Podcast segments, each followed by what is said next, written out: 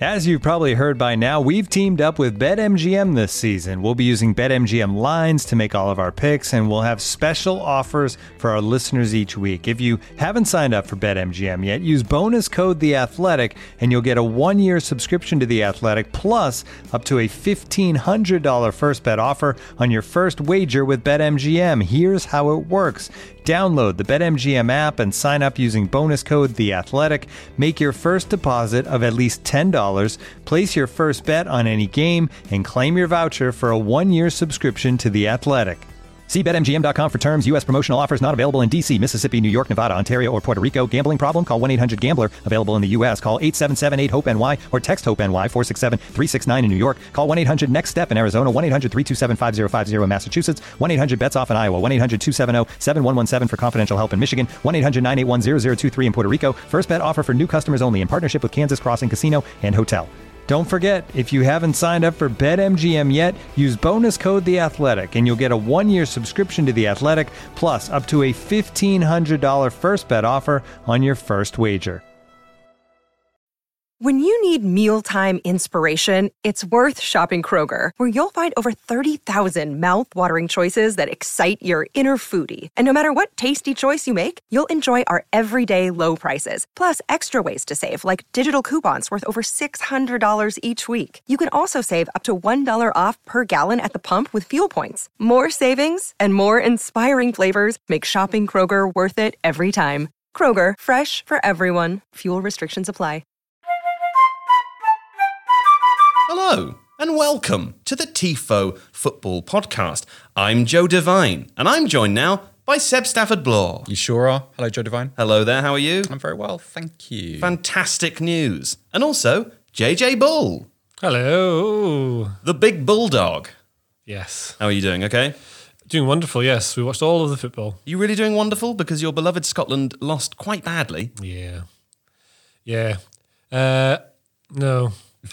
Uh, We'll come, we'll day. come on to talk about that. Let's, uh, let's give JJ a bit of a breather there for a start. But before we get started, let me remind you that if you're into football and you like reading about football, there's no better place for you than The Athletic. If you were to visit theathletic.com forward slash TIFO, you'd find that you could enjoy a deal of £1 per month for six months uh, to read all of the fantastic writers we have available. You know, there's a list of uh, guest columnists during the Euros too, which is mightily impressive, Seb, including the one and only Scott McTominay writing a column for The Athletic. Uh, pretty cool, huh? Pretty cool. Emma Hayes is writing a column for The Athletic. Very good. Mm-hmm. Enjoyed reading that. Yeah. And Alan Shearer is Alan around, Shearer not on just that. for the Euros, also around for He's other more times. of a permanent, kind of has a permanent home, The Athletic, doesn't he? but if you hate famous people, there's also who else? I mean, JJ and I occasionally write the odd piece, and Sure. Alex is there too. Yeah. And, uh, you know, I mean, a step above that, and it's a little bit more famous. So maybe that, you know, maybe that's not what people are after. Theathletic.com forward slash TIFO. That's one pound a month for six months. What a deal. Check it out. Okay, well, without further ado, uh, we were going to uh, crack into the, the, the day four of the Euros. Uh, so I'll leave you in the cool hands and the warm embrace of JJ Bull and Seb Stafford Bloor.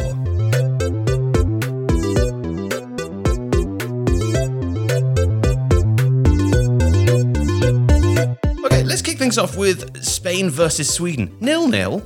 Always a good start. Uh, attack versus defense. Sterile possession. JJ, we talked about this uh, very briefly just after the game finished there. A little disappointing. Uh, how would you summarise uh, the game? Uh, Spain had all of the ball and didn't ping it around quickly enough. I think you saw the difference when uh, Thiago Alcantara, let's call him Thiago, when he came on.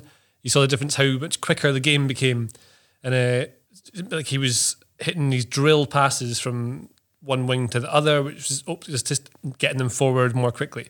But the problem they had is Sweden are playing on a four-four-two block, and uh, in theory a four-three-three, which is what Spain were playing. You should have numerical advantage in midfield. Spain are just staying quite close together. And uh, to be able to play through that or around that because they drop deep very quickly you need to have a quick tempo. So you can get the ball around or through them. You want to try and switch it from side to side to create space between players so you can play through balls or vertical passes. And uh, or you just want to be able to tap your way up the pitch. And it's kind of like do you know when Spain just pass teams to death and that then moved on to what the, kind of the German model was, where it's more counter-attacky. So a lot of teams would then deliberately try and pull a team like Sweden towards them to give themselves some space to get in behind. But then they weren't really able to do it at all. You played. I mean, they had Ferran Torres was playing. Um, he's quick on the wing, couldn't really get in. Uh, Dani Olmo had quite a bit of the ball, but this didn't seem to really ever cause him real problems, did they? Mm, real people's problems. You're absolutely right. Anyway, speaking of real people's problems, the Spanish bench, Seb. Yeah. That's not really a great uh, sequitur, isn't it?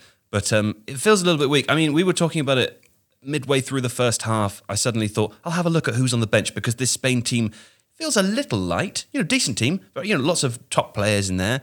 Look at the bench. There really aren't too many options there. And I feel like I don't. Yeah, I don't know. I, I, I think I'm stuck thinking about Spain as a Spain of 2010, and anything just feels like a letdown a bit. A bit unfair from me, but No, I- well, I, I think this is one of the problems when you when you leave an indelible mark on the game, when you're great for a long period of time, this becomes the expectation, and so you lodge yourself in people's mind as a, a team that will always have amazing resources, always have plans B and C. But you're right though. You look at the bench, and let's be fair. Thiago came on, changed the game. Uh, JJ and I were talking about that. Within a few minutes, his he put a little bit more pace into the passing, a bit more kind of almost authority. Just really knew what to do with the ball. It wasn't quite as tentative. Elsewhere, it was a little bit unproven. I'm looking through the names now. Adama Traore had a good Premier League season a couple of years ago. A little bit, it was last season, wasn't it? yeah, not the one just a little finished. bit indifferent this year. Um, Gerard Moreno has had a great season in Spain.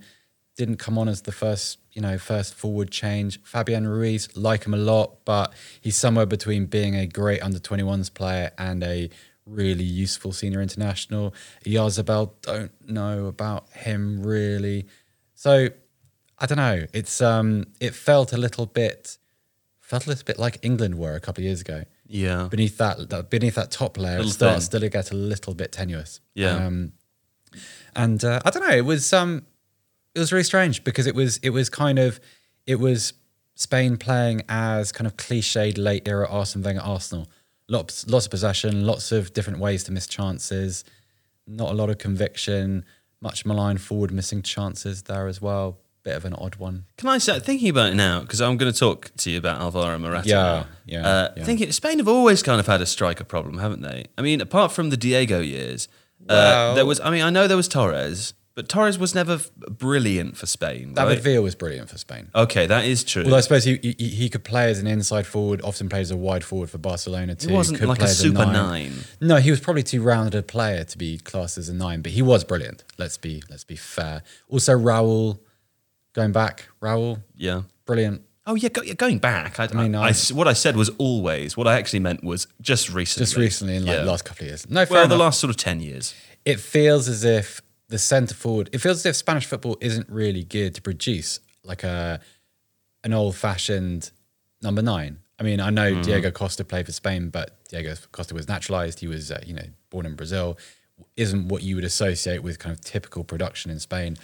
Um, so it's weird. It feels a little bit like this moment's been coming, and you kind of this team. If this team's going to win anything, if this team's going to win the tournament, it's going to be goals by committee. Alvaro Morata's not going to score ten times in this competition. Um, I don't think anybody else is either. You're going to have to have a pretty mighty contribution from from midfield, from wide positions. I mean, he's rubbish, isn't he? It's not. let me no. Let me know- just say, hold on. Let me tee this up properly because what's happened is you've started the segment before I've done my bit, and if you do that, I've got nothing to say. It does and I look of like a fool. Okay, sorry about that. Let me let, let me let me hit, watch watch this. Okay. Alvaro Morata Yeah. Hmm. Interesting. never scored more than 15 league goals in a season. Did you know that? No, you didn't. I wrote it in the plan. Averages almost one in two for Spain, though, in about 40 uh, caps. But here's the big stat that I found out earlier today, Yeah. specifically me. Uh, 161 million pounds has been spent on him by clubs across his career. I believe that includes loan fees too. Uh, that's too much money for Alvaro Morata. That's my hot take. It feels like it's too much money for Alvaro Morata. It also feels as if he's been someone that people have assumed is good for a really long time without possibly looking at some of the situations he's got himself into. Didn't succeed at Chelsea. Atletico Madrid are kind of paying him to go away at the moment, which is a strange situation. It's not that I think he's bad. I just don't quite know what he's good at. Like when he was a young player, people said things like he has loads of shots a game, and so from a mm. data perspective, that's really encouraging, and that was very fair. As time's gone on, still having shots, but they're not going in the goal. He I don't know like what he's he's sort of um, becoming a ghost across the course of his career. Do you know what I mean? Like making less and less impact, at least to my perspective. Uh, what do you think about him, JJ? quite spooky, so I can see why you, you'd say that. Uh, he is as expensive, like weirdly expensive. He is. he is really expensive as he is, in the same way that an oven is so much cheaper than I think it should be. Yeah. Do you know? Sure. Like, how come so much has been spent on Morata when an oven is like Toaster, does toaster, an oven really cost? expensive. I don't know, like, there's so much cheaper. How much do you think an oven is? Like four hundred pounds. Ah, it's a bit. It's a bit. Cheap. You get cheaper ones than that though. But how could that be? It's a big contraption. It, It's a dangerous big contraption. it could. It could. It could kill a man. Yeah. And you can eat, you can eat several things in it. Are these all things that are both an oven and Alvaro Morata? Yes. Uh, yes. And um, I don't know another way I can link an oven to Morata, but he's certainly not cooking right now in his form. so.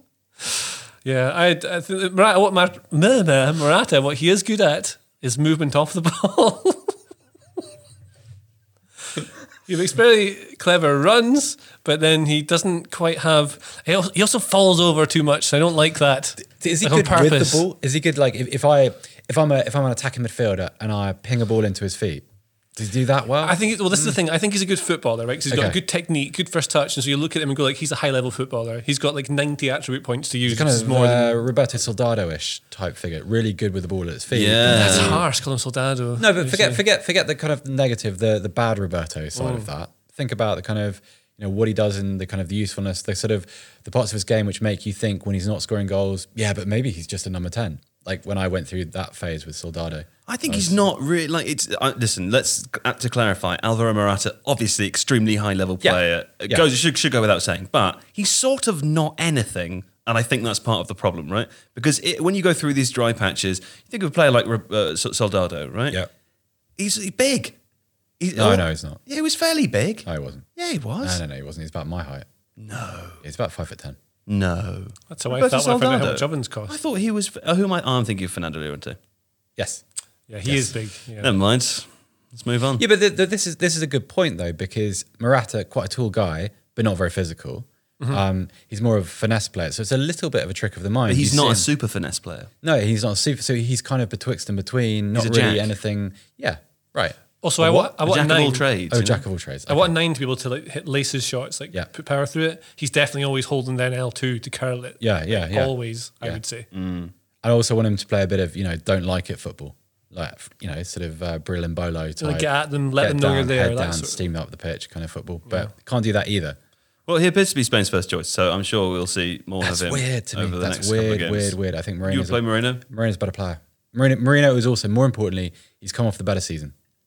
Um, no one scored. Only Messi scored more goals than Moreno in La Liga last season. That's important. You you you take form into a tournament, especially when it's a centre forward. Especially when it's a centre forward. Why forward. didn't he even come on in the game then? It- Well, he did, but he wasn't. Sarabia came on first, Right. and then they, they introduced. I think they they took Dani Olmo off for Moreno, and it felt like he never really got a chance to get into the game. But I, I think he's a better player. I just um don't don't get it. Not quite as fashionable, I guess.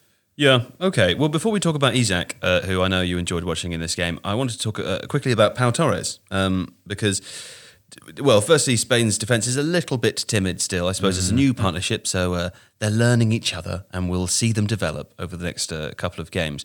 But uh, with Pau Torres, a specific relation to Manchester United, because there are rumours at the moment of a transfer afoot potentially uh, in the in the rumour mill. And it seems like quite a nice fit, really, doesn't it? Because I know that uh, you know United seem to have been looking for a left-footed centre back for some time, so that Harry Maguire can play his natural Yeah. right-footed, uh, right-sided position. Yeah. I think the only reason he plays on the left is because all the other ones are too bad to do it. Uh, so that would be quite a nice fit, wouldn't it?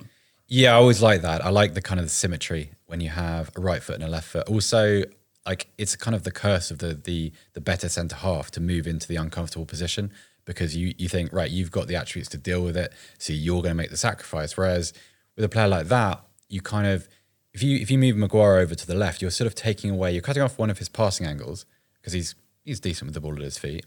Um, you're also putting him in a position where he's having to tackle with his weaker foot. Don't like that. He'll get away with it because he's a good player, but that's not the same as being in your right position and being as effective as you could be.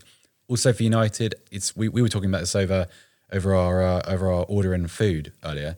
Uh, you have the possibility of going to a back three without moving Luke Shaw into one of those centre back positions and losing him from the kind of the wing back role. So I like it. I think it would um, cost a lot of money though, huge amount of money for Torres, unless there's a, a buyout clause. Well, Spanish buyout clause is always massive, so I doubt there's a deal to be done there. But I'd like it.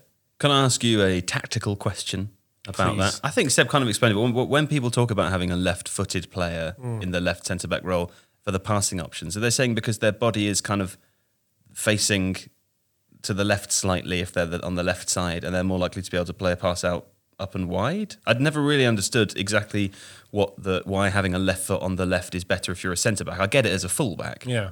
Why is it? Well, I, think, I mean, it depends entirely on the situation they're in and the team they're playing against. But generally, the ball goes out from goalie to you on, say, the left side of centre back and you're left footed. Ball goes out to you inside the 18 yard box now. Then you turn your left foot. Your natural next pass is going to be wide to, and you can do it on the right foot, but the angle's better. So you can put it Right. ahead of them easier. It's just better angles for passing it that way. Also, you can do those kind of, if you want to play longer balls into the channel, it's going to be easier because it's going to curl out to in. So it's not going to go straight out of play if it keeps going. You know, that kind of Yeah. curled uh, kind of bit there. But then you could also you could- you could argue if you played them the opposite way around. So say you're playing against a team who has inside forwards, like uh, Liverpool, for example. So if Mane's coming off the left, he's right-footed. So if you had uh, Laporte played on the right for Spain this evening, he's left-footed. So if you come on into your right, stronger foot suddenly is your left. So then you can you could argue that then they could better deal with that threat Yeah. which is why sometimes you'll get a manager like Pep Guardiola, something like that, will often play you know a wrong side, wrong footed player on the opposite fullback side, so right footer on the left back, so they can deal with someone running in to deal with that. But it is to do with where you pass and what the angles you get. It's just easier having a mixture of the two. But yeah, I like it. Speaking of, uh, of, uh, of angles, a man who doesn't need angles is uh, Isaac because he just goes wherever he wants, apparently.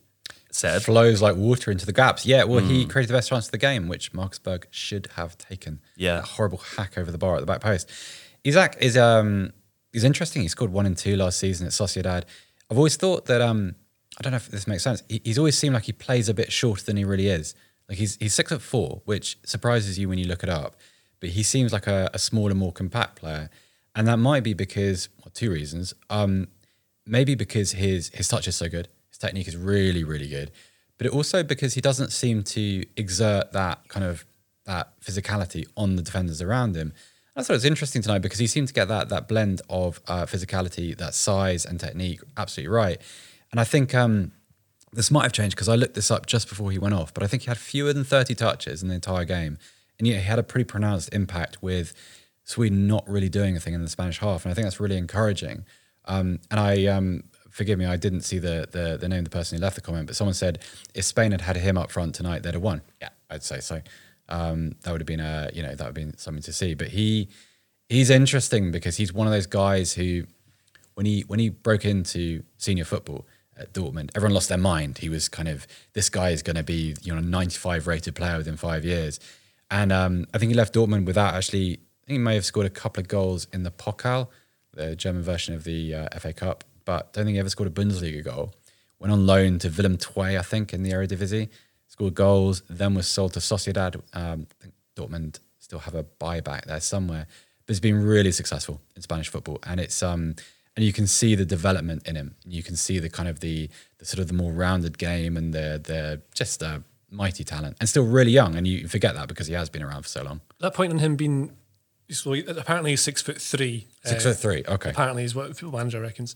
Um, and playing like a smaller player is interesting because a lot of coaches do that if they've got a tall striker is they try and coach them to think like they're closer. Like With what aim? closer. Just with with, with a kind of Well, it's to make sure that you're making runs in the box, not relying on just being a target. Oh, I so, see. so it's to do with um, there was a boy at Aberdeen called Sam Cosgrove, and I know this is this is actually what Aberdeen did when they coached him. I spoke to the manager, Derek McInnes, and they were saying the way they were coaching him is to make him think that he's much smaller than he actually is. So he, if he thinks he's five foot ten in his head, um, then he's going to be trying to make runs to get ahead of people because that's what you have to do. You can't just rely on your height to beat them. and normally be at a standing start if you're that kind of tall. So you coach them to make the runs and to always looking for the space. Suddenly you have that height advantage already, so you're just a much better player.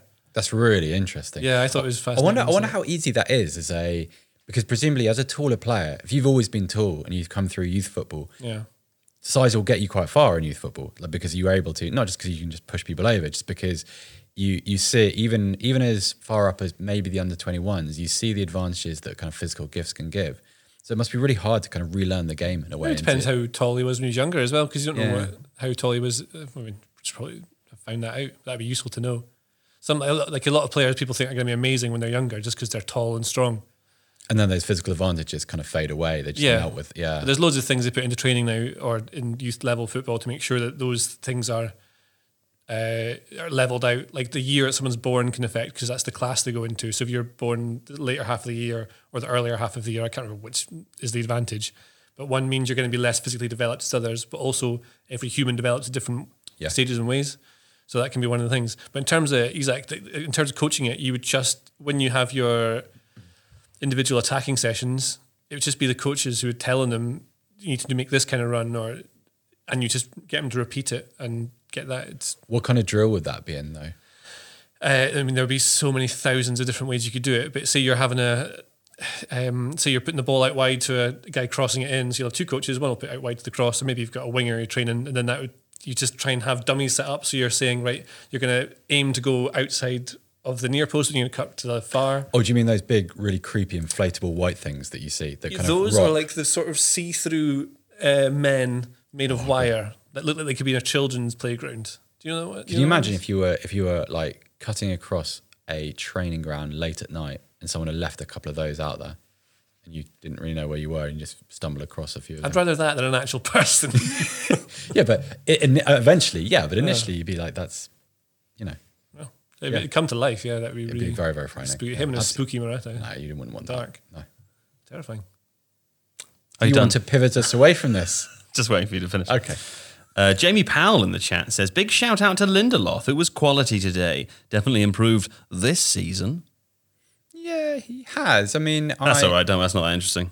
Well, I'll I, stop, I, I I'll wanted stop you there. No, no, no, no. I, I'm going to plow on because I wanted to just say well done to Marcus Danielson, who I'd never heard of before, but everything that came the, the penalty box just seemed to hit him somewhere on the body. Just kept getting hit by the football, and he played very well. Yeah. Never heard of him. Plays in China apparently. Good job to Michael Marcus. Marcus. Good job, Marcus. 32 year old Marcus. 32 years old. Didn't get capped until he, after his 30th birthday, which is quite No rare. Quite rare way. today in, in That football. is good. Especially if you play in the Chinese Super League, I'd have thought. Yeah. That seems, you know, a circuitous route to a, A European proud Championship. moment one might have considered would never come. Very, very well done tonight. Yeah. Yeah. Well, anyway, I referenced the chat, which is, uh, as I note, called me portly this evening. Thank you, chat. Um, because uh, if you're listening on the podcast on your mobile device or laptop computer, uh, you should know that we also live stream these podcasts on YouTube. Uh, the evening of uh, the games we're discussing, shortly after the final game has finished, about 10 minutes afterwards. So you can join us on uh, YouTube on TIFO IRL, where we are also posting some wonderful videos during the tournament, uh, making use of our large touchscreen tactics board uh, to explain all of the complicated details of the football world. So there you go. Come and join us on TIFO IRL and give us a subscribe. Thank you for that. Uh, we will be back momentarily. Looking for an assist with your credit card but can't get a hold of anyone? Luckily, with 24 7 US based live customer service from Discover, everyone has the option to talk to a real person anytime, day or night. Yep, you heard that right. You can talk to a real human in customer service at any time. Sounds like a real game changer if you ask us. Make the right call and get the service you deserve with Discover. Limitations apply. See terms at discover.com/slash credit card. This episode is brought to you by Michelob Ultra, the official beer sponsor of the NBA. Want to get closer to the game than ever before? Michelob Ultra Courtside is giving fans the chance to win exclusive NBA prizes and experiences like official gear, courtside seats to an NBA game, and more. Head over to michelobultra.com slash courtside to learn more. Okay, we're back. Scotland, uh, nil. to Czech Republic, or the XG says Scotland 2.23, 0.95 Czech Republic. Very different. To uh, to the scoreline there, of course. But the main thing here is goal of the tournament already here. Patrick Schick from uh, 49.7 yards away, a shot with just 0.03 xg. That's extraordinarily low. Uh, it's the longest in the European Championship since 1980, although Seb hasn't included who who uh, scored the longer one. Uh, thank you, Seb. And it was described by Alan Shearer for The Athletic in his column as unbelievable, full stop, gorgeous. And that's true. Do you know where I think it would have been wonderful to watch that goal? At the Old Red Lion. That would have been great. It would That have been. great. yeah. Listen, this isn't an advert. This Uncle Uncle Damien's pub, the Old Red Lion, best place to watch football in London. And of course, they are allowing Ste- uh, Seb, Steb, Seb to stay there for free throughout the whole tournament, um, just because they're nice and they're my family, and there's a familial obligation. And also, you know, Seb otherwise would have been out on the street, and we wouldn't have wanted that because somebody might have stolen his work property. So we've put him in a, a little bedroom. Upstairs at the Old Red Lion It really is the best place to watch football Great in London. football. Lovely spot. Yeah. Hang out with Will, the barman. Make friends with Rolo, the pub dog. But don't feed him because otherwise he will have uh, gastro issues. What is this podcast? anyway, that's the bit about the old red lion. Uh, goal of the tournament, Patrick Schick. We did that bit. Um, lovely goal though, Seb. Goodness me, it wasn't just a long hoof, were it? Were it? No, because I have a thing about goals from distance. Like there's beyond a certain distance, people just assume a goal is great, whatever whatever happens. So you get that kind of very famous Matt Taylor goal where the ball sort of just lands on his foot, he thumps it and it goes in. Or Charlie Adams scored one at Stamford Bridge a couple of years ago. And it's kind of just a reward for being able to kick the ball a long way. Yeah. Whereas this was um, great vision. Patrick Schick knew exactly where um, where the goalkeeper was. Actually, said in, in his uh, interview after the game, he'd noticed the the high goalkeeping line in the first half, which is kind of cool. Um, but if you if you find the angle from behind the goal, you see the kind of the shape on the shot and the kind of the ease with which he just strokes in from what like fifty yards or something. So elegant, so Also, fun. first game at the Euros. It's a big moment to try that in as well. It's not just that like it's wonderful technique and uh, it's you know take somebody extremely accomplished and observant to Mm. do that. It's also the the boldness to even try that in the first. Like we, one of the issues with the Euros so far, uh, and I think many major tournaments in the first sort of game week uh, or match day. Is that teams are very cautious because they don't want to lose their first game, right? So we've had we have had a bit of sterile football, and I love that somebody took a shot from the halfway line. So think about that situation. So you're you're Patrick Schick and you're breaking with the ball. Mm. You've got one goal lead, remember? Mm-hmm. And Scotland, you know, applied a lot of pressure. Scotland, I thought, were the better team. JJ is probably going to disagree later, but um, you'd think, right, consolidate, drive the ball into into the opposition half, and slowly build a phase because you don't want to give the ball away, do you? You want to kind of you want to wrestle the momentum of the game. You want to stymie whatever the opposition are doing and just control the game a little bit. Instead, you do that, and if you get that wrong, you get hammered from the technical area. Surely, like you just if you just you know spoon that into the stand, then that's going to be kind of that's going to be the first thing the coach tells uh, says to you when you come off. But just lovely finish, and just I love the I love the ease with which he does it. Doesn't break stride. It's just a it's just a gentle kind of carving shot that just doesn't even bounce before it goes in. I think it's like football law that he had to hit that. You know, in the same way when the ball drops on the edge of the box uh, from like a corner or something, Have to hit it. yeah, you have to hit it. yeah. You have to do it. Do you remember the um, uh, last season? There was a Chelsea debutant who I forget who it was, but he came on, and it was his. He, was an academy product. Came on, and the ball dropped to him on the volley about forty yards out, and you just saw it. You, you saw it in his mind, going, "Got to hit it. I've got to hit it." And he and he actually it just you know I think it went like sideways. Oh, I'm all for it. But you have to do it because if that's your first touch in professional football, then you know Yeah. you have to do it. Hit the table again, Seb. I shall not. No. Two times in the space of three It minutes. was it, the thing is it, you it- shall be punished. I accidentally hit Patrick it- Schick is also is a fantastic name, isn't it? One of the great names in, in world name, football. a great name, yes. I love people called Patrick, but Schick, yes, please. Anyway, uh, let's talk about that goal from the other perspective, though, JJ, because some people on social media, on social media, were disappointed uh, by David Marshall's positioning. Yes. Um, you called a friend of yours who's a goalkeeping coach, and what did he tell you? Uh, my friend, who is a professional goalkeeping coach, said uh, he was slightly too high. This is this is what happens. You do your badges.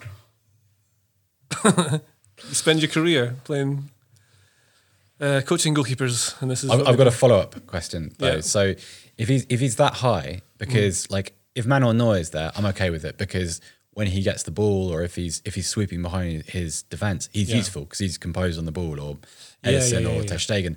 David Marshall. I mean, like, what's the real value of him being there? Because the chance of him making a mistake or hacking a clearance or Yeah, I don't. feels weird. I mean, on one hand, you sort of go like, "Oh, he's not going to score from there." Ooh, do your worst. Let him have a go. Yeah, he's not going to score from there. Uh, like so, I mean, the, the separate parts to it are that um, Jack Hendry probably shouldn't have tried a shot when he is. There were two defenders behind him, but he is still essentially the last man for his third of the pitch.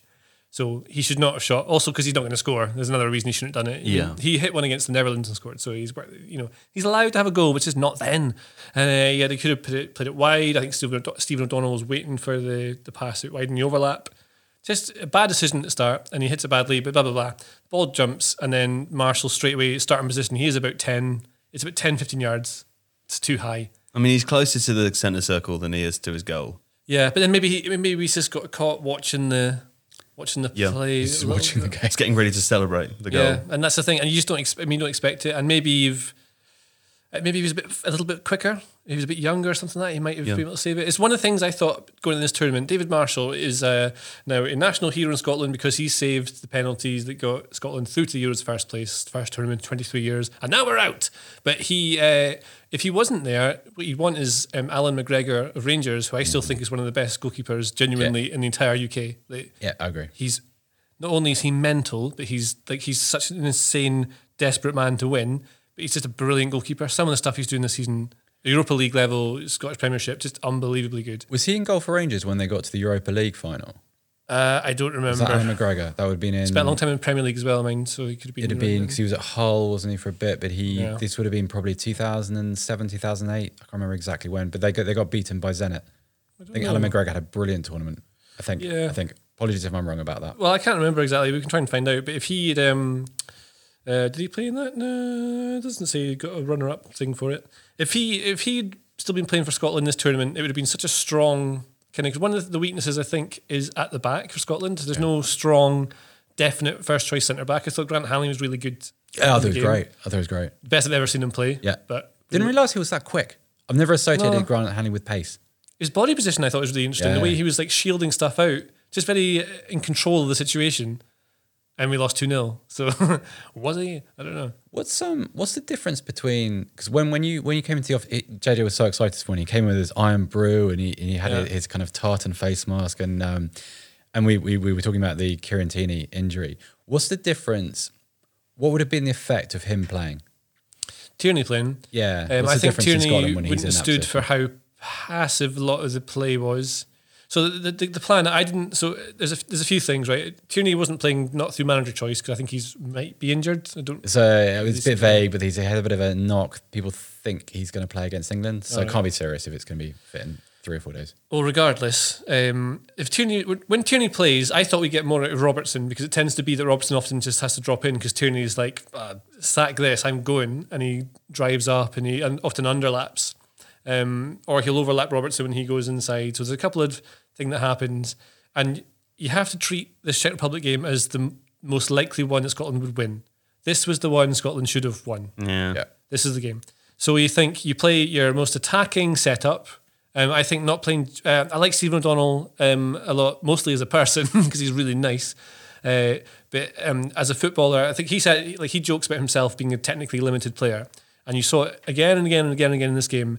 He didn't have the speed, acceleration, or dribbling ability to take anyone on one v one, and because he is all of the width as a single wing back in that system, He's just trapped on the right side. And Scotland kept going up the right. And you've got Robertson on the left trying to make these runs. I don't know if they're trying to drag play to the right to switch to Robertson. And there's that chance that Robertson missed, you know, he came on to the, the ball as it was played across very well across the pitch. Yes, yes, yes, yes. And that might be an example of it, right? But I think you should be focusing on the on the left side. Um, Tierney would should have been the left centre back. He would have pushed far far further forward than uh, Cooper did at any point, and helped out in either midfield, give you a bit of a not an overload, but you could match when you need to do that. He's also just hardy and gives you that grit that was definitely missing in the performance. But in terms of like Clarke, what I think he got, got wrong with this, um, uh, if you care, is that like playing Lyndon Dykes up top as a striker, Yeah. fine, but don't play every single pass out from the back to him because you're just giving the ball away every single time, trying to get runs in behind. Czech Republic realised it within the first two minutes, five. Well, actually, the first five minutes Scotland were okay, but after 15, once the the Hampden roared quieting down, then uh, Croatia, Czech Republic just grew into it and had control of it, and they were chipping long till Dykes trying to get a knock on header. It's not going to work, and they had McGinn and Armstrong in the team. And McGinn's best games for Scotland they've been playing as the 10, so it's a 3 4 1 Really, 2. that far forward? Yeah. Right. But he'll drop back to help out, isn't he? But then you've got um, Callum McGregor and Scott McTominay. McTominay is not a six. So they're playing him as a central midfielder and a three. He's not that player. Like he's not he he's box to box or he's he wants to get up the pitch. He's not going to sit in behind that midfield. And that I think that was a mistake. Um, I think even though you're playing Czech Republic and it should be the weaker team that you're playing against, I mean they're they're largely equal, right? I would, I would have said. But you want um, Callum McGregor is going to be the player who receives the ball and helps give you that diamond shape at the back, so you can then build from there. So you don't always have to go long to Dykes. If you have a player like Dykes or Adams that can take that ball down or knock it on, there's got to be one option of several. You can't be every single Yeah. time. And so you play McGinn off of that, and then you can play Christie. And I thought he was okay in the first half. People I've read have said he wasn't. I thought he was fine. Um, just need to have not. I mean, two players running off of them. Didn't, they weren't ever really able to do it. Armstrong's a great player. Didn't didn't work for him today. McTominay's not a six. I think he got the team selection wrong. I think he should have taken James Forrest on for O'Donnell earlier. Maybe even put Nathan Patterson on. Um, Forrest was great. As soon as he came on, it, it, tempo changed a little bit, and he was able to get a lot more done the right wing because able to take the game to them slightly. Just a few errors, and the big thing, like Steve Clarke said after the game, oh well, we we've got some learnings from it. We're not there to get learnings. We're here to try and do well. Well, Yeah. yeah, I yeah. can't. I, I, yeah, it's a bit gutting, but um, weirdly, like say, I was excited to come in this morning. I was really excited yesterday, and this morning I woke up and I sort of knew this was going to happen. But I, I this is interesting though because I mean we, one of the points in our plan here is uh, to say that JJ felt a little bit negative about the game for understandable reasons, perhaps as a fan, but also for performance perspective.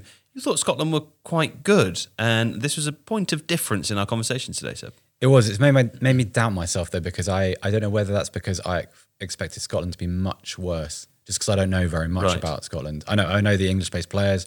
Don't follow Scottish football. I don't pretend to.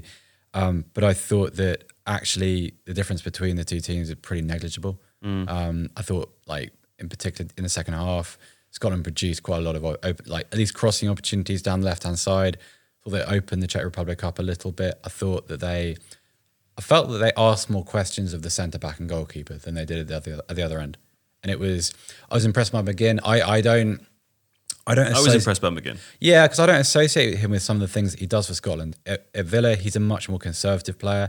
You see flashes, and people remember some of the, the goals he scored. That very famous volley that everybody saw for a couple of days. It was ubiquitous. Um, but you see a little bit more flamboyance. I don't know whether that's about if you're. Um, He's got that in his locker though, hasn't he? Like he I- does, but you don't see it to be honest, I don't see. I don't watch Villa very often. So when when I have watched Villa and he stands out, it's because he's it's because he's done something good. Presumably, this is why I'm remembering that. Well, Before, like before before Ross Barkley arrived, and there was a bit more op- of Mm. an opportunity to play alongside Grealish. You did see that from begin. You did. I, I just think it's about like if you come out of the Villa side and like John McGinn has a different hierarchical role for Scotland. I would presume he does anyway than he does for Villa. So you have a little bit more license to be expressive. You know, hmm. encourages some flair out of you. I don't know. That's that's theory. Is that the same for you at your other podcast? Or No, no, I, I'm, I'm, you know, I'm, I'm Even I'm- less I, you know, yeah, I'm afraid so. Yeah, it's, it's, but it's, it's interesting. I, I thought, I thought Scotland were. I was expecting something quite blunt. I felt when Che Adams came on, the the way that the the phases were put together at the top of the pitch were better. I think Che Adams has a little bit more variety in his game. I like the way he spread the play. I like the way he would receive the ball in central positions and then shuffle it out to the to, to either the wide right or the wide left. I thought that worked. And He's just a good footballer, Adams. That's the thing. you know, yeah. yeah, exactly. And also, ultimately, Czech goalkeeper played really, really well. Like I, I know there are a couple of instances where you could say Yeah. that should, you know, that that chance should have left him with no chance. Possibly that should have been. Um, I think it was uh, who missed the the chance when he saved with his legs. Who was that? I forget.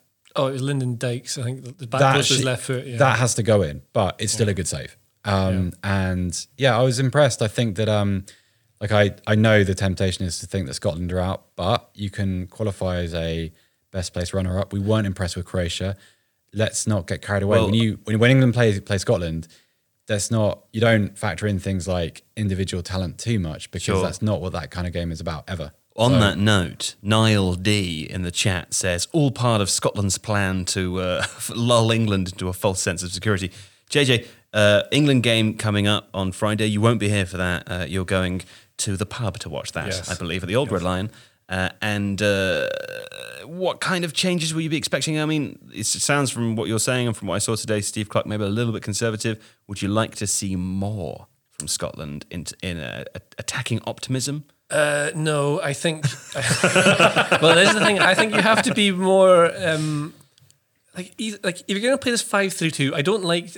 It's a weird thing to not like a particular system. It doesn't make any sense why you wouldn't like one. You were talking about this during the game. I, I don't like five three two because I think everything either has to go very quickly from the back to the striker, and there's you know you're going to hold up the ball seems very nineties to me, and then everything else has to go through the wing backs, and they're often just one v one. They're kind of stuck there. I get three four three a little more because then you can very easily create little triangles in different parts of the pitch, and that really helps get the ball forward.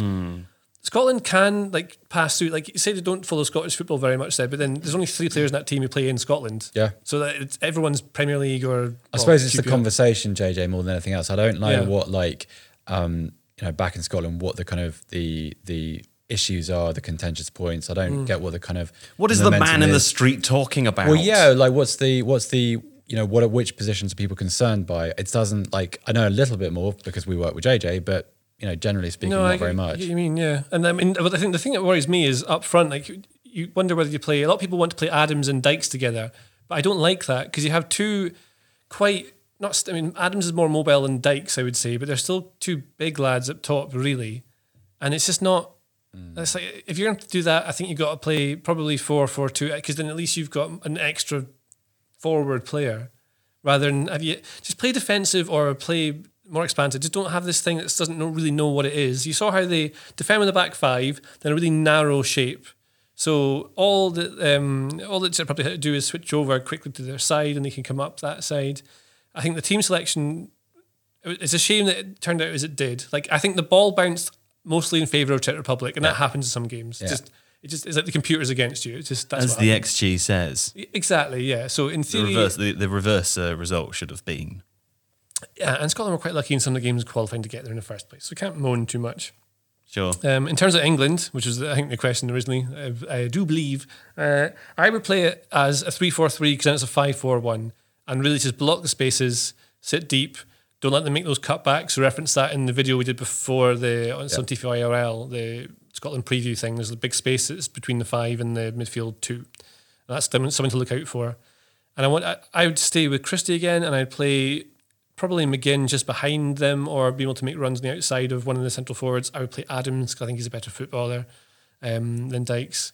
Uh, don't mean that sounds quite harsh on Dykes, isn't it? But Adams is just better, I think. And uh, I just want I just want them to win. It would be great, and I thoroughly. I mean, I guess that's the thing, isn't it? You have, to, you, you have to go into that game looking for a win. There's no opportunity to be happy with a draw anymore. Well, what I expect is that having lost to Czech Republic, we're now going to either beat England or Croatia, but draw the other one and not qualify. It'll be it'll be the if you go closest four points, possible thing. if you go four points, I think you'll qualify. Right, if we beat if we beat England, we'll lose Croatia. Um, if we draw with England, we'll draw with Croatia. It'll be just close enough to be annoying. yeah. Well, in that case, uh, we'll be back momentarily. Okay, we're back. Poland won. To Slovakia. A red card. Uh, Krychowiak is our first dismissal of the tournament. How exciting. Um, but what we want to talk about now, albeit extremely briefly, because we've overrun again like real fools, uh, Lewandowski, undoubtedly one of the greatest strikers in history, Seb, I would say. But you wouldn't have known that from this game, would you? No, not good. Mostly because he didn't touch the ball. No, I was super disappointed because he, he- I think he only had four touches in the box. Had five shots, but very little space. They were mainly blocked or half chances.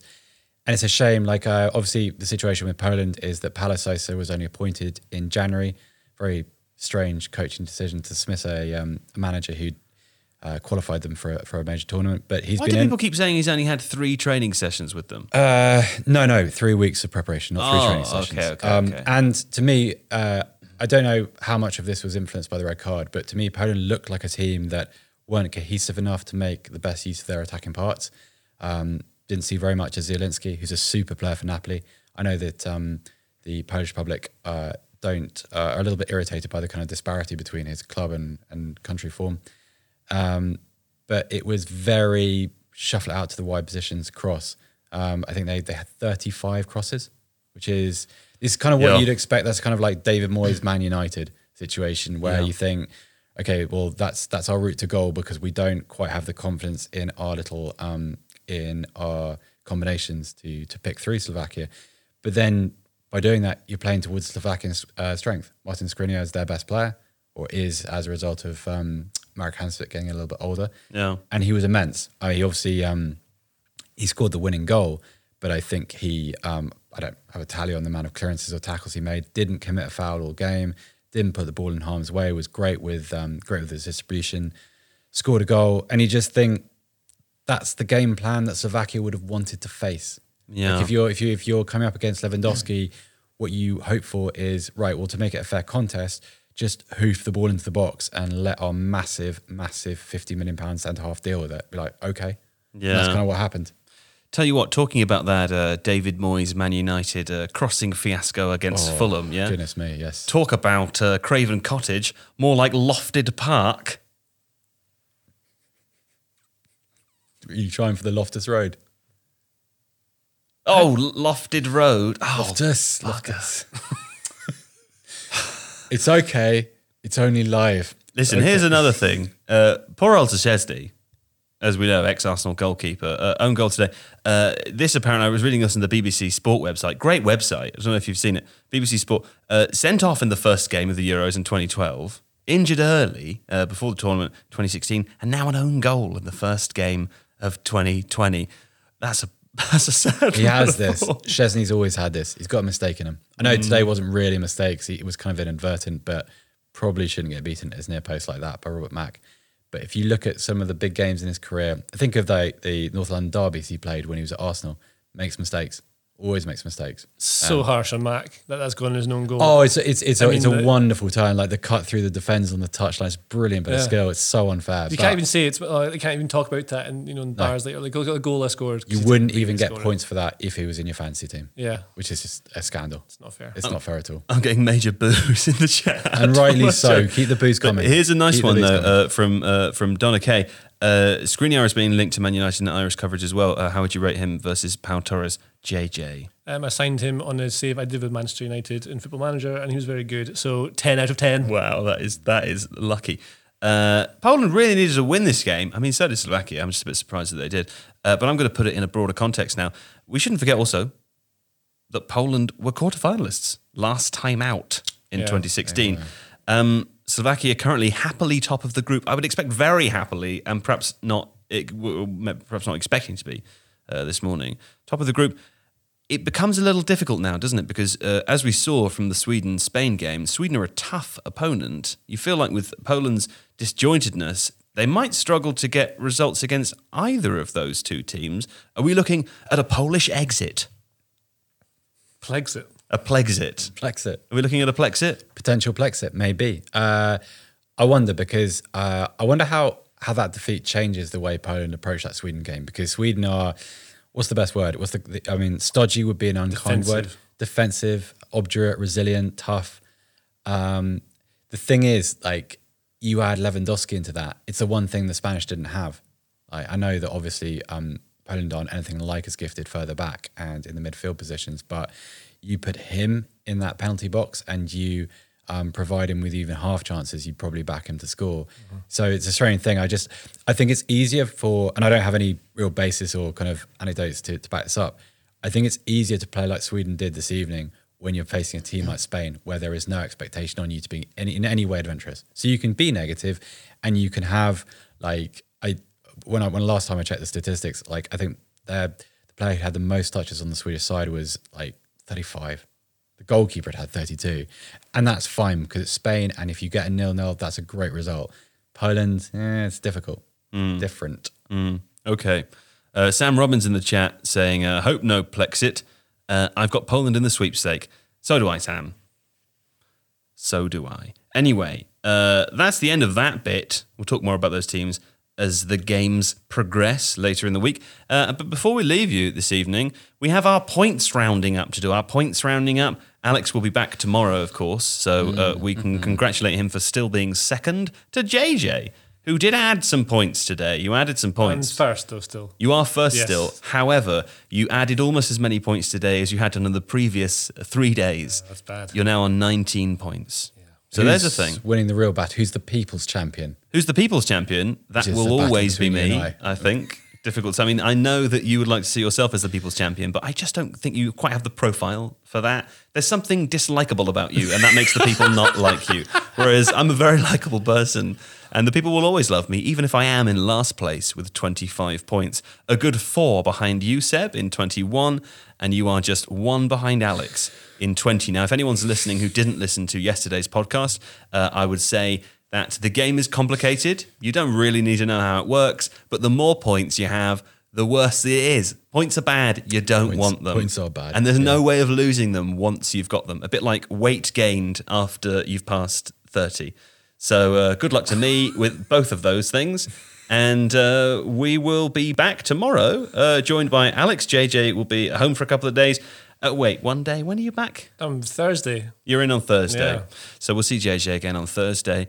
And uh, Seb Stafford Bloor, thank you to you. Thank you, Joe Devine. Thanks to Don and Craig, our tremendous crew for this evening.